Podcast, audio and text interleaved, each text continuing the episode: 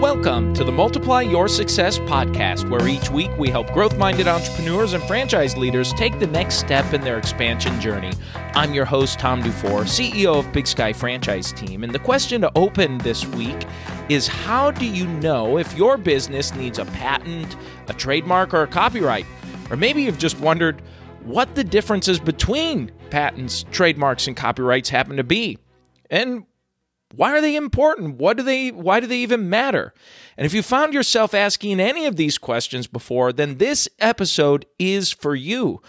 Our guest today is Devin Miller, and he's the founder, managing partner, and CEO of Miller IP Law, a business that helps startups and small businesses with their patents and trademarks. Devin's previous clients include Amazon, Intel, Red Hat, and Ford, and he's previously been featured on other podcasts, including Bigger Pockets Podcast and Wealth Junkies. So let's go ahead and jump right into my interview with Devin Miller. Yeah, so name is Devin Miller, um, and I am the CEO founder of Miller IP Law, where we help uh, startups and small businesses with patents, trademarks, and other intellectual property or, and business related matters. Excellent. Well, thank you for being here. And one of the reasons I was excited to have you on the show is because we share a similar cost, customer and client base. I work predominantly with small businesses, small to mid-sized businesses that are growth minded and growth oriented. And we help companies franchise their business. And so at some point in time, inevitably, a trademark discussion is going to come up. And typically, patents discussion will start to come up. So mm. I'd love to talk a little bit about each of those and kind of how the process works. So uh, the trademark is kind of the low hanging fruit that I think most of our clients are going to be really interested in understanding. But would you mind giving a nice overview on what that is and what that looks like? Yeah, and probably what would be helpful just kind of give an overview of the the umbrella in general and kind of what yeah. each of them are, because sometimes you'll have people say, "Hey, I've got a great uh, brand or a great logo. I need to go get a patent on it," or or vice versa, those type of things. Perfect. And so I yeah. think it's one where it's oftentimes easy to get them mixed up. Um, so with that, so there's an umbrella term, which is kind of in a term that has multiple terms underneath it, which is intellectual property. So, in general, intellectual property includes patents, trademarks, copyright. So, somebody says intellectual property, they can be referring to one or all of the above. Within that, what are patents, trademarks, and copyright? So, if you're to think of patents, patents are really anything that's for an invention. So, and it does something, it has a functionality, it has a utility. That's going to be under patents, and that you use patents to protect it. Trademarks are going to be for brands. So, anything that's on the branding side, a name of a company, name of a product, a logo, a catchphrase, those type of things are all going to fall under um, trademarks. And copyrights are going to be more on the creative side. So if you're to think of a picture, a photo, a sculpture, a painting, a book, a video, all of those things are going to be under copyright. So anything on the creative side. So just as you're kind of looking at those and, and trying to delineate what do I need or what should I be thinking about, those are the different areas that you can and sometimes you have one you have two you have all three or you have none of them but those are what you should be looking at is what what is your business? What are you looking to protect? And then which category do i fall under? Ah, okay, great. And how do you, you know, in, in helping someone determine, you know, if we went through each of those categories, then if you, that was great Uh, overview. Thank you. How how would you then start working with a person that's maybe saying, well, maybe I should I copyright this or should I trademark or patent this? Walk will you walk through that process a little? Yeah, and it absolutely, and it's usually kind of a two two pronged approach, which is, hey, if you had unlimited budgets, which very few, if any, startups or small businesses, or even medium sized businesses have unlimited budgets, or you have if you have a budget, you still want to be conscientious of the cost and so, sure, if you had unlimited budgets, I'd say go do all three because it, will you know, it, it, does have a return and gives you a, a added layer of protection. But in reality, we all work within budgets, and usually, if you're a startup or small business, you have uh, more things to spend money on than money to spend. And so, it's a matter of now let's triage it or let's kind of put it in order of priority. And so every business is different and every business has different value. And I think that's where you typically start at. So if you're looking at your business and you're saying, what is the core value of our business? In other words, what is the thing that drives the money, drives the value, and what makes our business unique and successful? And for some businesses, that is, hey, we are a great or great product company. We are really innovative. We create new and different, unique products, or you know, we can make different. You know, we're working on the next best iPhone. It's going to just revolutionize the industry, or we're working on this great widget that case, if you're saying that's the core of our business, that's what we focus on, we're a technology or innovative company, then you should be looking to protect those via patent and get, and get that get or put that as an asset. On the other hand, you may say, no, we really don't invent anything, but we are really good at branding. We can do better SEO than everybody else. We have a better reputation, better customer service. We have, you know, ability to get out and do great sales. Then you're really building a brand. And then you'd be saying, well, we, we really need to focus primarily on trademarks. But on the other hand, you're saying, no, I'm an author. I'm writing the next best Tom Clancy or Harry Potter or whatever, you know, whatever book that might be, choose your genre. Then you're saying that's where your value is. And really, you're going to want to focus on the copyright. So the first thing that we typically do is sit down and say, what is the value of your company? Where is that core value that you really want to protect? Let's start with that, make sure that the core is, is protected. And then as time, money, and ability allows, then you can branch out and continue to uh, further that protection and, and uh, continue to invest in those assets. I see. Okay, excellent, excellent. And so then, when you are working with your clients and going through it, uh, I, I, liked how you have a very straightforward and direct uh, on your website and information that that's come across. It's very straightforward. It's very direct and very uh, what I think is small business friendly. So, um, as someone that's coming into this and is new to maybe for the first time, they have to really start thinking about this. A lot of our clients are are that mom and pop operator that have now they're past that mom and pop stage. They're really successful, and I was saying, "Wow, I might be looking at a regional or a national expansion." And I and and my franchise consultant that I just hired recommended told me I need to get a trademark filed. Uh, mm-hmm. So what what does that look like? How do you work with clients? And we walk through that trademarking process. Yeah. So first thing is after we have that conversation, to your point, say, okay, the core value of what our business is, and a lot of franchises, especially if you're in the service-based industry, is going to be on the brand. That's what you're selling. That's your reputation. What makes McDonald's so er, valuable? They have a very strong brand. Whether or not you like to eat McDonald's food, we will go down that path. Some people love it. Some people think it's it's not their favorite, but it, they have a strong brand that everybody recognizes. And so, to your point, you say, okay, now the core value is our trademark. Well, then what do we need to know?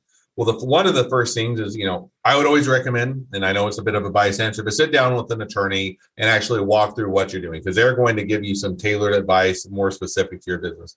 Us and I know other attorneys, some attorneys, other attorneys do it. We'll do a free strategy meeting where you'll sit down and you'll kind of talk through what is your business. I'll give the shameless plug that if they want to grab some time with me, they can go to strategymeeting.com and that grabs some time. But whether it's with me or with anybody else, grab that time now, the other things you consider and say, hey, that's great. I'll go talk with the attorney in a minute, but I want to know exact a little bit of before what I dive into what I'm looking at. So a trademark, there's a couple different trademarks or types of trademarks you should consider as far as what you want to protect. So one is called a word mark, the other one's called a design mark. And a word mark kind of sounds like what it is, which is it is for protecting of the word. So I always like to use the example of Nike. So Nike has a word mark for Nike. You want to use the word Nike, they own it. They also have the Nike swoosh, which is design. It's a design mark because it's not the word, it's an, something that has an aesthetic nature, a look and feel to it. So you think the Nike swoosh, you think the Apple logo, you think the Starbucks mermaid, you think whichever one it is, those are all design marks. And so each of those are two separate things that you can protect. Now, the question is oftentimes, well, which one should I protect? And again, if you have the bandwidth and the budget, I would protect both. But if you're saying I don't have the budget and I'm just trying to start out and get some protection, my general recommendation is is go for the word mark because it's generally broader. In other words, it's stopping others from using those words. But there are exceptions. Let's say in within your business, your core is really they hey you have a great logo. That's what people when they see that kind of catchy or unique looking logo, that's what they associate with your brand. Then that's where your core is, and then you go and protect the logo first. So first is is to realize that there's a couple different types of or trademarks. The other thing is, and then I'll walk through a little bit of the process is so once you get some of that basic understanding, the other thing, the way trademarks work is you have to indicate the products or the services you're going to be using for the trademark. So I'll go back to Nike as an example. Nike has a trademark for Nike, and it is for athletic wear, sports gear, apparel. It's what they sell, it's what they do.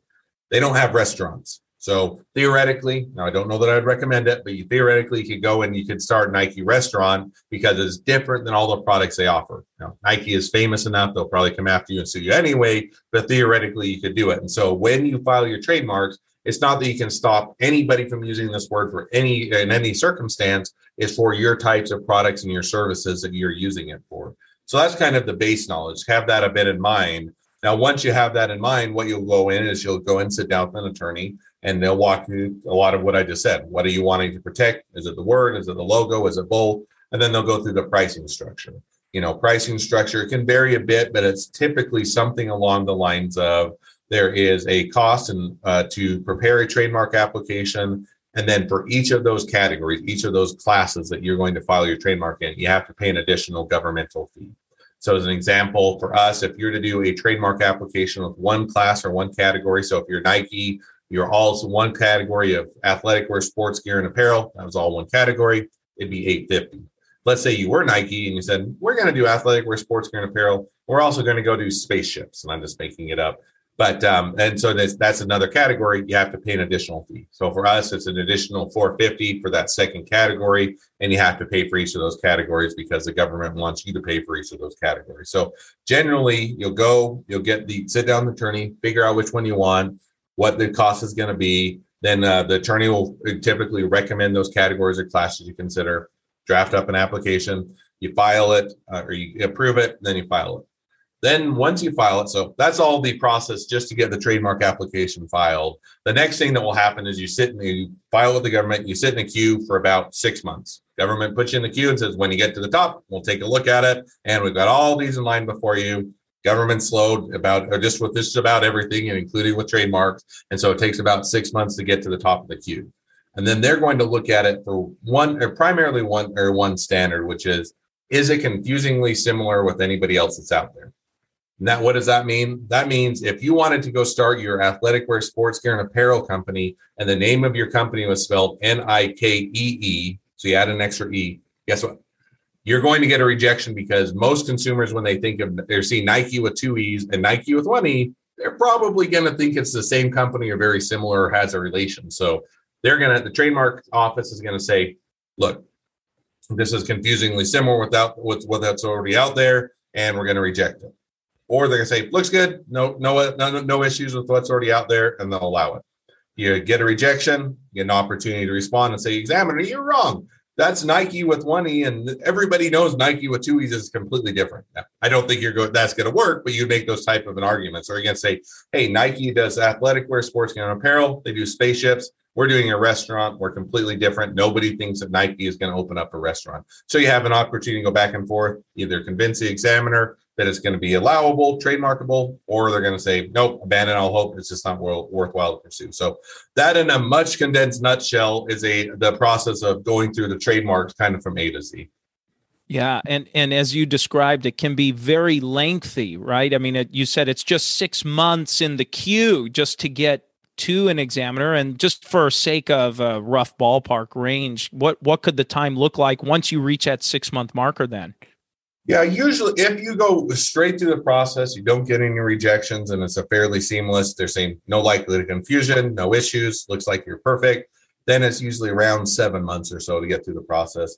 If you're getting some where there's some rejection, you're having to respond back to the examiner. And I would say usually average about 50% of the time you get straight through, 50% of the time you're having to address some of the concerns of the examiner you're usually more like nine to 11 months if you're having to address some concerns. So somewhere between that seven to 11 month mark is, is generally to get through that, that full process.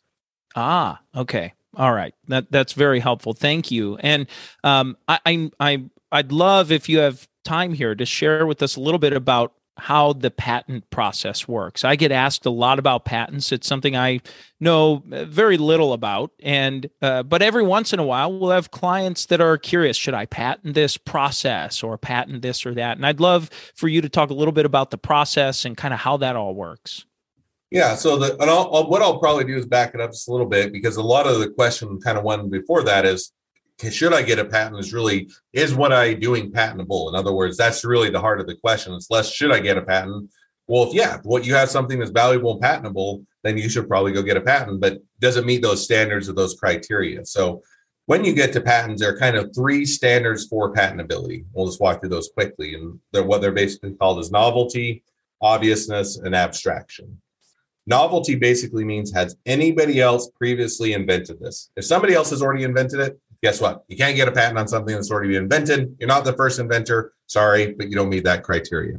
So the second or second standard is obviousness. And obviousness basically means, well, not one person invented it, but if you were to take two or more things around the marketplace, you're going to put them together. That's basically what you've done. And you're really not adding anything new. You're just putting a couple things that are already out there together in an obvious way that doesn't add anything unique or new. And again, if you don't, if you're obvious, can't get a patent. And then the third or the third standard is what's called abstraction. And so that abstraction basically means what you're not able, and it's usually more to do with um, software, sometimes to do with kind of methods type of or processes. But what you're not able to do is do something that people have traditionally done in their head on pen and paper. And all you're doing is going and sticking it on a computer or on a smartphone and calling it new. So give you the easy example. Let's say you want, or you know, everybody knows how to do two plus two equals four. You learned it in school, you memorized it, you can do it in your head, or you can do it on pen and paper. It's easy, right? Let's say you're the first person think, well, I should go put this on a phone. Guess what? You can't go get a patent on having the phone do two plus two equals four because everybody's already done it on their head, done it in a pen and paper, doesn't meet that criteria. So now doesn't mean you can't get a software patent. We do software patents all the time. And usually that criteria is there's a, you, typically a lot more behind that. So a lot of times if you're doing data analytics, you're doing a notifications, you're doing alarms, you're doing inputs and outputs, you're doing recommendations, you're, you're managing data, you're doing all those things are not just something you do on your head or on pen and paper, but there's a lot more to it. So that's what you kind of have to look. So if you, so the first thing is, is are you novel? Are you not obvious? And you not, are you not abstract? If you meet those three criteria, then you can at least say, okay, I've got a reasonable shot at getting a patent, or at least appear that I meet those criteria. Not that you're ever going to know perfectly. You're never going to know for 100% absolutely. I know those, you know, that nobody else has ever has invented this, or it's not an obvious combination. But at least you should kind of have that initial, hey, do I think it, I, I have a reasonable shot at that? Now, once you do that, same thing. Go talk to an attorney. They'll walk through the process basically what you're having to do in a nutshell is you'll work with an attorney to get the description of all of your invention. And they're going to go into much more detail than you're ever going to want to know uh, you ever thought. Usually because a lot of times people come out and say oh I, this is a simple invention. I can write it up on one page and then i'll say well let's walk through it. Like how do you use the product? How do you manufacture the product what are the different components of it? How do all the different components go together? Are there certain ways that you can do it? Are there certain ways you can do it? What are the pictures? What are the figures? How do we describe it? And by the end, it's usually more like a 20 plus page document and, and it's not a one pager. And so yeah, it is a much more detailed process. But the reason is, is you're trying to just describe your invention enough detail that somebody else in the industry will be able to understand it and be able to replicate it. That's kind of the what level of detail you're wanting. And usually you can't do that in a page. No matter how smart or simple you think it is, one page isn't going to do it. But now you get all the details. You work in there with an attorney, get all the details. They'll get it pulled together. You get it filed. Then you get to wait in the queue. And you thought that six months, you know, to get to the top of the trademark queue is long. Patents are much more backlog. It's usually about uh, 12 to 18 months before you get to the top of the queue. Get to the top of the cube, very similar to trademarks. They're going to go through, they're going to say, Do you meet these three standards? Novelty, obviousness, abstraction. You meet the standards, great, issued patent. If you don't meet the standards, they're going to give a rejection. They're going to say, Nope, you don't meet this either. You don't, you're not novel, you're not obvious, you're abstract. And then you get an opportunity to go back and forth and argue with the examiner you can clarify. Maybe you start out really broad. You're saying we cover a lot of ground. And then when you find out what else is out there, you have to narrow it. You don't have as much ground. So, in real estate example, let's think you own 10 acres. In reality, you own one acre. So, you have to say, no, okay, I don't really own those 10 acres. I own this one acre. So, you go back and forth the examiner. In the process, they'll either say, yep, patented, it's good. You convince us it's the patentability, or at some point you're going to say, well, we've gone back and forth the examiner. It looks like we're not making any progress and we're just going to let it go abandoned and otherwise not pursued anymore. So much more complicated process, but if you're to take that, try and put in a nutshell, that's as good as I could do to try and summarize it. well, that was great. That uh, clearly there is a lot involved with that process, and you summarized it extremely well and very concise. So thank you for that. And and well, let's just continue down the pathway here. Let's jump into the copyright conversation. I'd love for you to walk through that. Yeah. So copyright, I think I like copyrights is they're the simplest. So that makes it easy. So we went, we kind of went from middle, middle difficulty, which is trademarks. Then we jumped to the most difficult. Now I get to wrap up with the easiest. So copyrights are generally, there aren't a lot of standards for copyrights and which is typically good. Um, but the main thing is, is that you are the original creator. In other words, you can't go take someone else's picture or someone else's book or sculpture, say, well, I'm going to be the first to, co-. they doesn't look like they've copyrighted it. I'm just going to go copyright it before them. No, you have to be the original creator, the person that came up with it. And as long as you've done that, the only other standard is you have to put it in a tangible medium.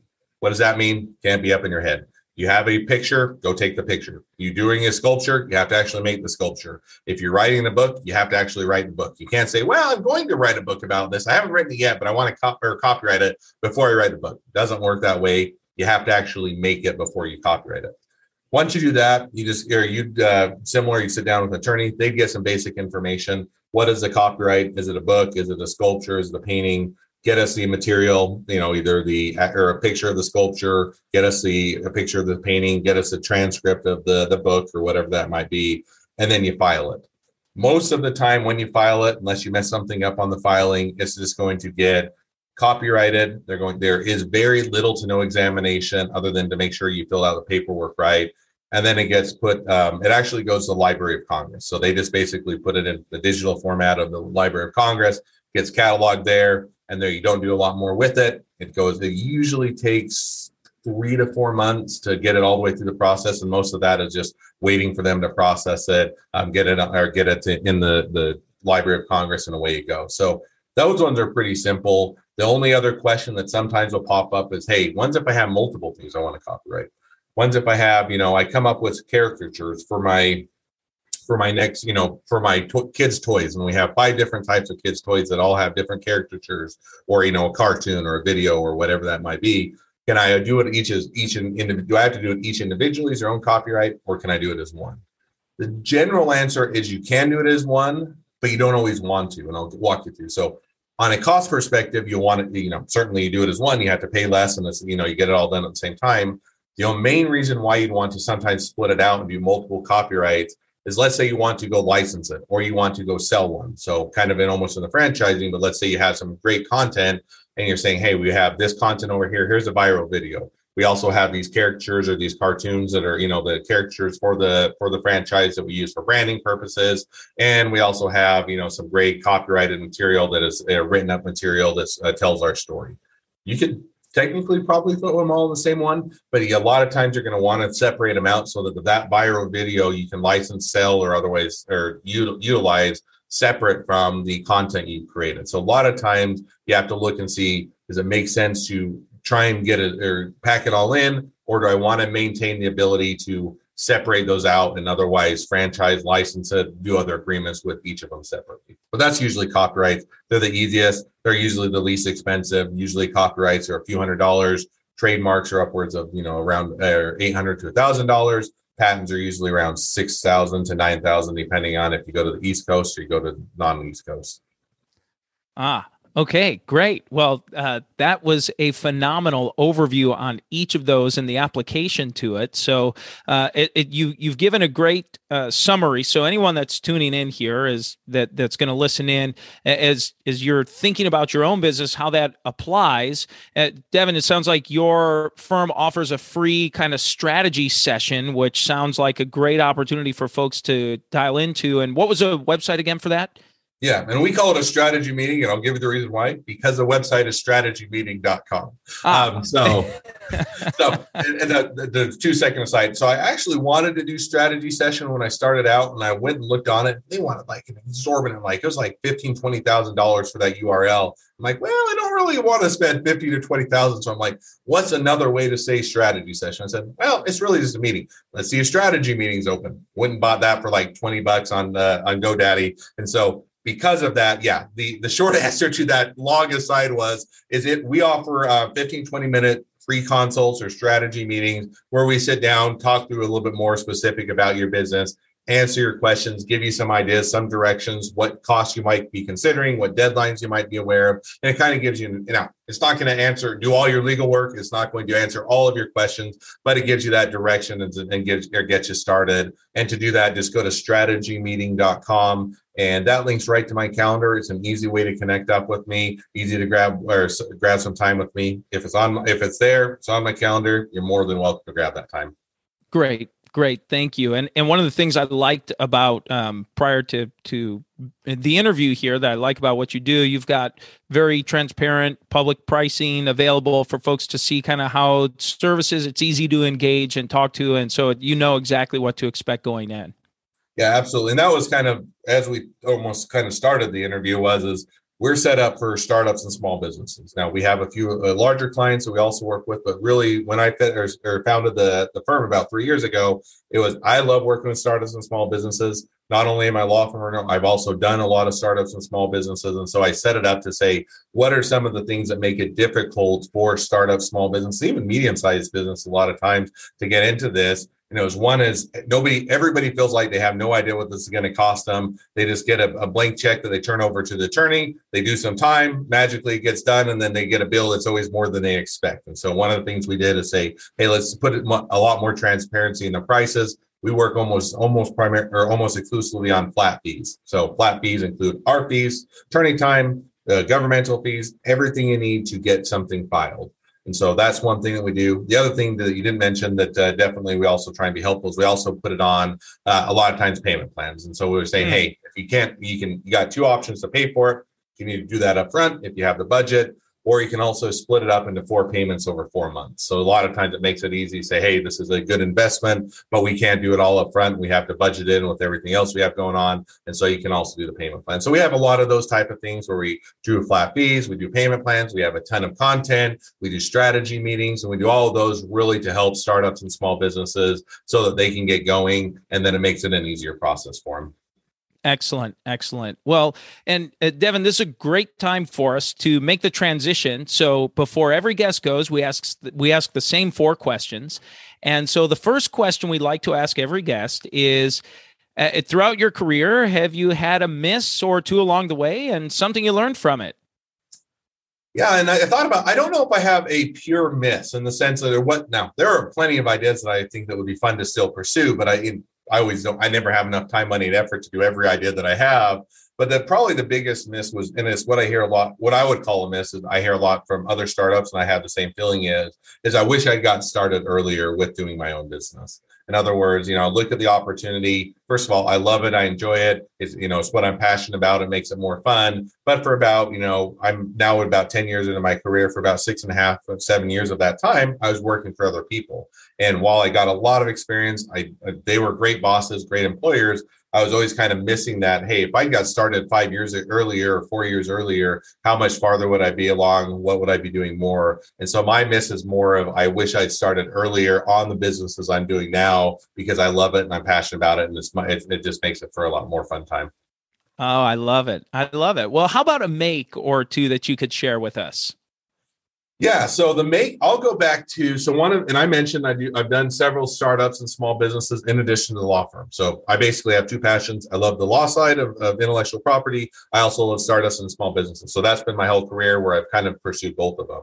And the make that I would probably say is so the very first business that I ever did was while I was in or doing my dual degree, doing the law degree as well as the MBA degree. And um, you know, paint the picture. At the time, I was doing the law degree, I was in the MBA degree. I had a two year old. We just had a newborn. I was working 20 hours as a law clerk. And then I also decided that I wanted to do a business competition, which was, you know, why not just add one more thing? And so I, I it was a business competition. I joined uh, three other people. It's kind of one of those where you get in those meetings, you don't know anybody, you form a group, and away you go. So I met a few other people. We formed our group, made, or entered the competition. First year, we had a stupid, I don't know, stupid idea. It was never going to go anywhere, which is it made gym bags less smelly, which is kind of a fun idea.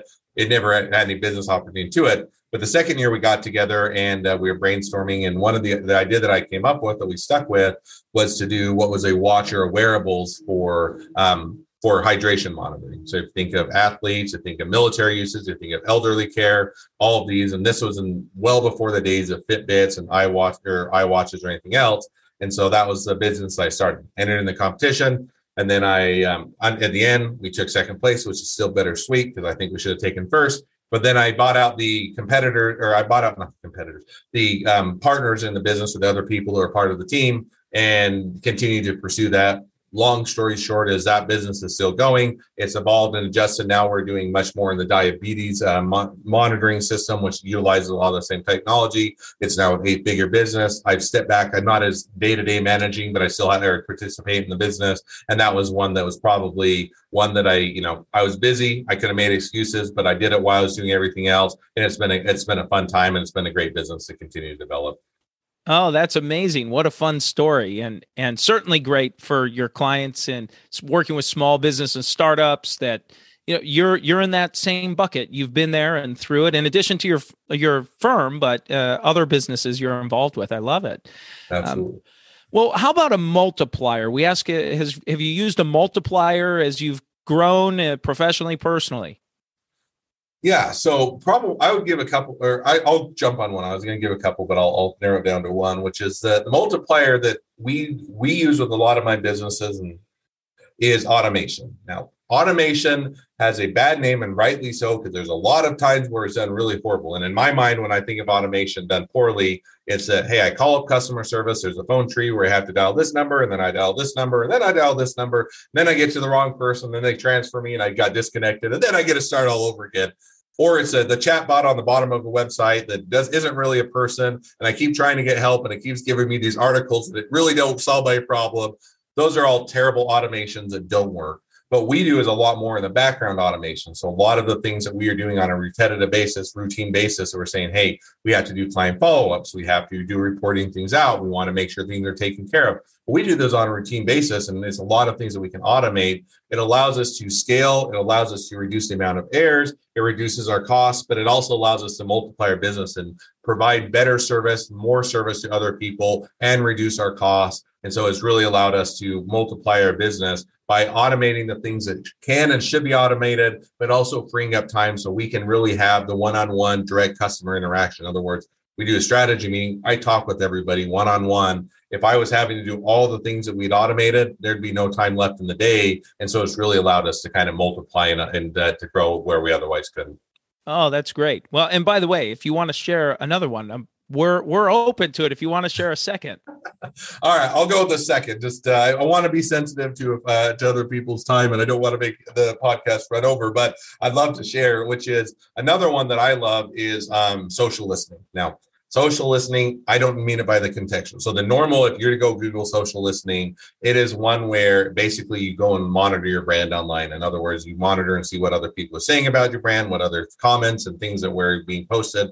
That's not what I mean by social listening. What we do is a bit different is we listen for people that are looking online for recommendations. In other words, they're putting it out on LinkedIn or Facebook or other social media, and they're saying, "Hey, I need a recommendation. I need someone. Does anybody know? Does it need? Does somebody need help here? Does anybody know?" Now we're a little bit more sophisticated in how we do it, but we listen for those people that are asking for those recommendations. They're already high intent. They're looking to or get into this, and it would apply the same thing with franchise. Anybody know a good franchise? Anybody know anybody that's looking to Anybody know how to do a trademark? And it's one of those that if you listen, there are a lot of people that are looking for recommendations, looking for guidance, and if you listen for those, it can make it so that you can grow your business a lot quicker because you're addressing people and you're helping people out that are in need of it.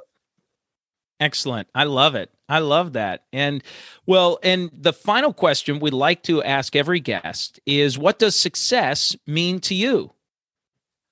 Yeah, and I mean, certainly, I think to a degree, everybody defines success by money, and I, I'm, I'm sure I'm not any exception. I, I don't want to be poor. Nobody wants to be poor. Everybody likes to have a comfortable lifestyle. Now, what does that mean? Comfortable can mean a lot of things to different people. So, I mean, some people that means I have to have millions of dollars. Other people, this means I, I want to be able to pay my bills. So, for me, it's one, I have a comfortable lifestyle that I can, uh, you know, support my family, support their needs, make sure everybody's taken care of, and that uh, we're not living paycheck to paycheck. So that's one thing with success. But probably the bigger thing with success is, at least for business. Now, success to me means I have a good family. I, am there for my kids. I'm a good husband. I'm a good father. So I'm taking that a bit out of off the table in the sense I'm focusing more on business success. But if I were to say what is my true success, has nothing to do with business and everything to do with family. Within business or for success, you know, the other thing is really that I have the ability to pursue the uh, in things that I want to pursue. In other words, I'm able to direct, you know, the direct the business. I, I answer to my me, myself, and I. I'm able to implement. If I have a crazy idea that I want to go try out, I don't have to run it through a committee after committee. I don't have to get permission. We can try it out today, see if it works, and if not, it bombs and we move on, or we can try it. So it's a bit of that freedom to direct the direct my career and my the course of my life and not be reliant on, on a boss or someone else that allows or that uh, is going to be directing it for me. So financial success be comfortable enough that i can uh, that i can live my life but more so have the freedom to be able to direct the business as i as i desire to. If i can do those two things i'm successful in business. If i can be a good husband and father i have a successful life Oh, fantastic. Well, and as we bring this to a conclusion, is there anything you were hoping to maybe get across or share that you haven't had a chance to yet? Yeah, I mean, if I were to kind of wrap it up, and we haven't touched on as much, but the thing that I would probably hit on is in a business, I think the best thing you can do is have a course of action. You can have a game plan. Now, I fully understand that that game plan is at some point it's going to go out the window. It's going to change. It's going to adjust. It's going to pivot. And you uh, very seldom does a business how it starts out is not where it ends up. So the business plan is not to say, here's our rigid plan that we have to stick to it. But one, it allows you for milestones that you have to hit to be successful. In other words, hey, do we really need a patent or a trademark in order to be successful? Do we need to have so much sales or so much, you know, so many customers in order to hit quantity of sales that we can actually be profitable? In other words, have those milestones and those in place so that you know what those milestones are and then you can pivot and adjust around those as you need to to make the business successful and the other thing that the plan does is it allows you to convince yourself that this is going to be a hard journey. No business is going to be easy. It's not like the movies or the books or the television shows. It's not the overnight success. You have a good idea and it can, you, all of a sudden tomorrow you wake up a millionaire. It's 10 years in the making. Overnight successes are 10 years in the making. You have to get the experience. You have to do the work. You have to get the sales. You have to build the team. You have to fail. You have to pick yourself back up. All of those. And so the, that plan in place convinces you that while you're going through all these things, that it's a worthwhile endeavor and it, it, makes sense to continue to push through because you've already convinced yourself that this will in the end be worth it. So get that plan in place, realize it's going to change, but it's still worth having. Devin, thank you so much for a fantastic interview. And let's go ahead and jump into today's three key takeaways. So, takeaway number one is when Devin was talking about questions to ask yourself to help identify if you need to protect intellectual assets or intellectual property in your business. And he said, ask yourself, what is it that makes your business different? And then he followed up by asking, are you innovative? Are you a branding or marketing company? Are you creating things? And if you answer yes is to any one of those or multiple of those about each one of these makes your business different, then you probably should consider taking advantage of Devin's free consultation or talking with a, an intellectual property attorney. Takeaway number two is how he gave a really clear, concise description of a patent, trademark, and copyright. And he said a patent is anything that is an invention or has utility. A trademark is a brand, a logo, or a catchphrase. And a copyright is something like a picture, a sculpture, a book, or a video. And I thought there was a really concise way to be, be able to clarify the difference. Takeaway number three is when Devin talked about a multiplier he used or uses, and he uses social listening as a way to identify prospective customers for his business. And maybe that's something you could do for your business. And he said how he uses social listening is he listens in these Facebook groups or LinkedIn groups and is listening for people for his business in particular that might be searching for a trademark referral or recommendation, or maybe for a patent attorney referral or recommendation. And so maybe that's something you could apply to your business. How could you use that strategy and maybe finding a new place to find customers? And now it's time for today's win win. So today's win win is that intellectual property protects your business and business assets. And it's important for you to review what intellectual property assets your business might have that should get a trademark, copyright, patent oriented around, and that by protecting the these intellectual assets that you have, it will help your business to maintain a competitive advantage, number one. And number two, having these intellectual property assets will help you in being able to expand your business through franchising and giving your franchisees something to have help them protect their business and help differentiate their business. It will help to protect your brand, any technology, systems, tools, things that you're creating. It will help protect that locally, regionally, nationally as you start to expand your company. And all of that in turn will provide for a greater value in your business as a whole when you're ready to sell or ready to exit, whenever that might be, whether it's selling the business or at some point passing that down to the next generation.